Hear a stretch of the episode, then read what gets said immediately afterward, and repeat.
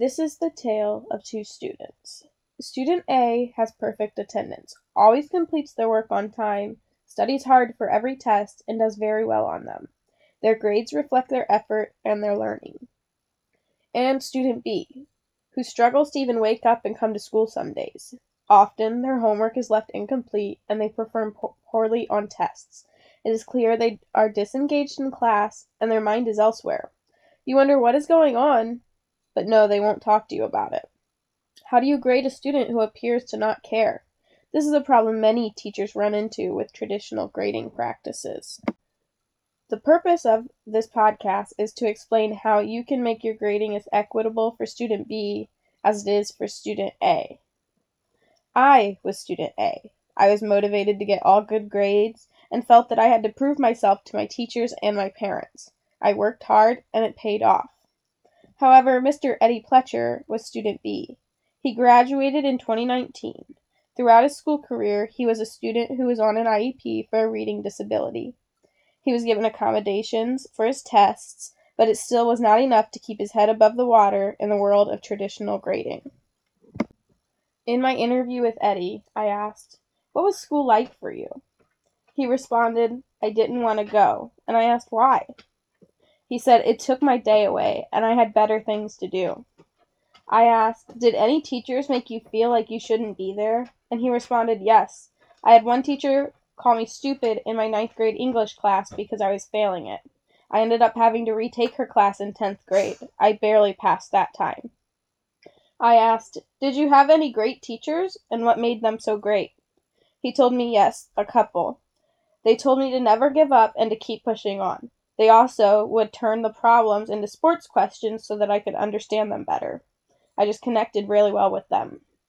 He states, I needed school to be more engaging and hands on, so I went to a technical school. I did so much better in this environment. I really only passed high school because I wanted to play sports so badly, which pushed me to keep my grades average. Many students, like Eddie, have fallen through the cracks, and it is our job to make sure that this doesn't keep happening. According to page 28 of Grading for Equity by Joe Feldman, traditional grading stifles risk taking and trust between the teacher and student. It supports the commodity of grades, but it hides information, invites biases, and provides misleading information. And it demotivates and disempowers students. Also, on page 30, it states it sends the message that mistakes are unwanted, unhelpful, and punished. However, I think mistakes are necessary for learning to happen. First, I interviewed my sister in law, Claire Higgins. She has graduated from college twice and has two degrees. This experience is from her first college for nursing. She explains the grading policy of her nursing instructor. She states, My first degree is in nursing, and the whole program had a 75 to pass rule. If you ended with a 75, you were kicked out of the program, and the wait to get back in was one to two years. The 75 rule also held for tests. If you didn't get a 75, you got a zero. This was rough because most people would have would have still passed with a 72 on one test, but because they received zero credit, it often meant that you were done with the class altogether. We started with 134 people and graduated with only 42. In high school, she recalls a zero tolerance policy for late assignments. She states, High school felt like it relied more on hard concrete right or wrong answers, and grades reflected if you can meet the standard. However, college felt more like they focused on growth, learning, and discovery. This school experience is how school should be. On page 64 of Feldman's book, it states Though schools and teachers believe in Dweck's empowering concept of growth mindset, traditional grading practices often communicate a disempowering fixed mindset framework for learning, add stress and uncertainty, and can result in students engaging in compensating behaviors. Also, traditional grading practices frame grades as performance goals, which often result in students motivated to be successful only when the task is easy and to be mo- motivated to avoid failure, more psychologically uncertain and stressful when the task is challenging. These grading practices that Claire mentioned were unfair to the students. Like previously said, traditional grading techniques, like these ones used on Claire and her classmates, disengages, demotivates, and disempowers students. These high pressure classes do not allow for mistakes or growth, but rather only punishment. High stakes classes are stressful and very competitive. What these teachers should have done were given more feedback and allowed for retakes and redos to show their growth and learning. In an interview with high school Spanish teacher Miss Colleen Gase, I asked if offering feedback and allowing students to resubmit an assignment is a good way to grade.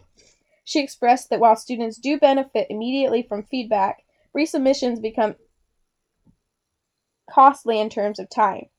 She allows her students to turn in their work early to give them feedback, stating, I have learned to put hard stop dates on this to have sufficient time for feedback, but it does encourage the students to correct and understand their mistakes as there is immediate payoff.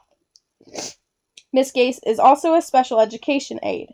I asked if grading motivated students to work harder. She says that in her experience, grading is a mixed bag.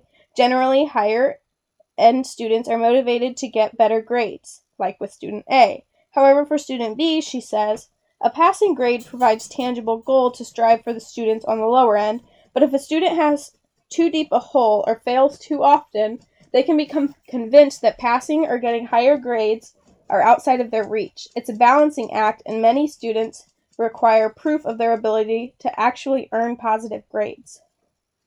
Like mentioned earlier, traditional grading hides information, invites biases, and provides misleading information. Miss Gase answered my question about the reliability of grading, and she said, Grades can be reliable within a class, but not across classes. Each teacher is assessing different things, different standards with different levels of objectivity. Even with solid communication between teachers, each brings a different point of view and slightly different values to bear on their grading decisions. This can be detrimental to some student Bs. For one teacher, they could see that student B just needs a little more help, and they can reflect that in their grades. However, another teacher, who has student B, could not take this into consideration and fail the student for lack of participation. Where one teacher could bump up a grade using the grading hacks, another would likely not do this, resulting in two very different types of graders and grades. Feldman discusses the grading hacks on page 51. These are basically for teachers to correct the inaccuracy of grades. They give grades they think the student deserves, which ends up making the grades unreliable. For instance, dropping the lowest score, selectively averaging scores, creating extra credit assignments, assigning non academic tasks, curving up, curving up scores, or bumping up for effort or growth. Miss Gase usually grades students with exceptionalities, learning disabilities, or ESL and ELL students a little differently.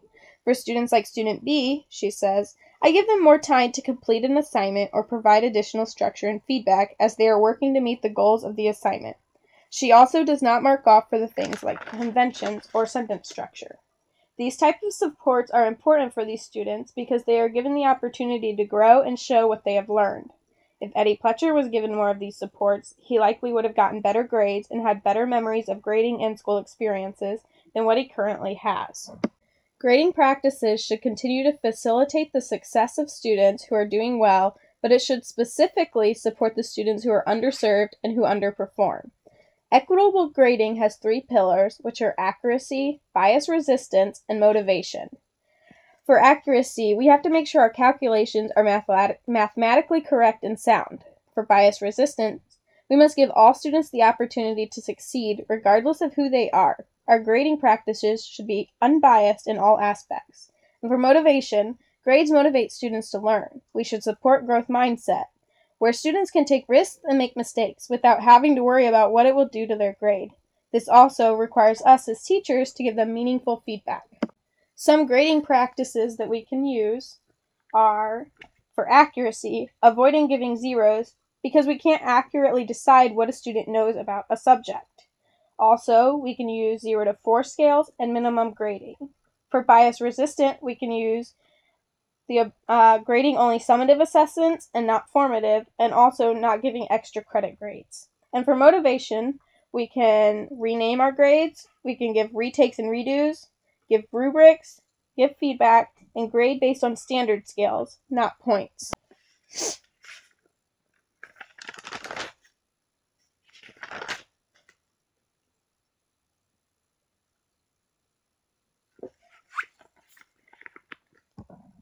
My future practice will be centered around giving positive feedback in order to ensure that all students are modeling growth, not just a select few.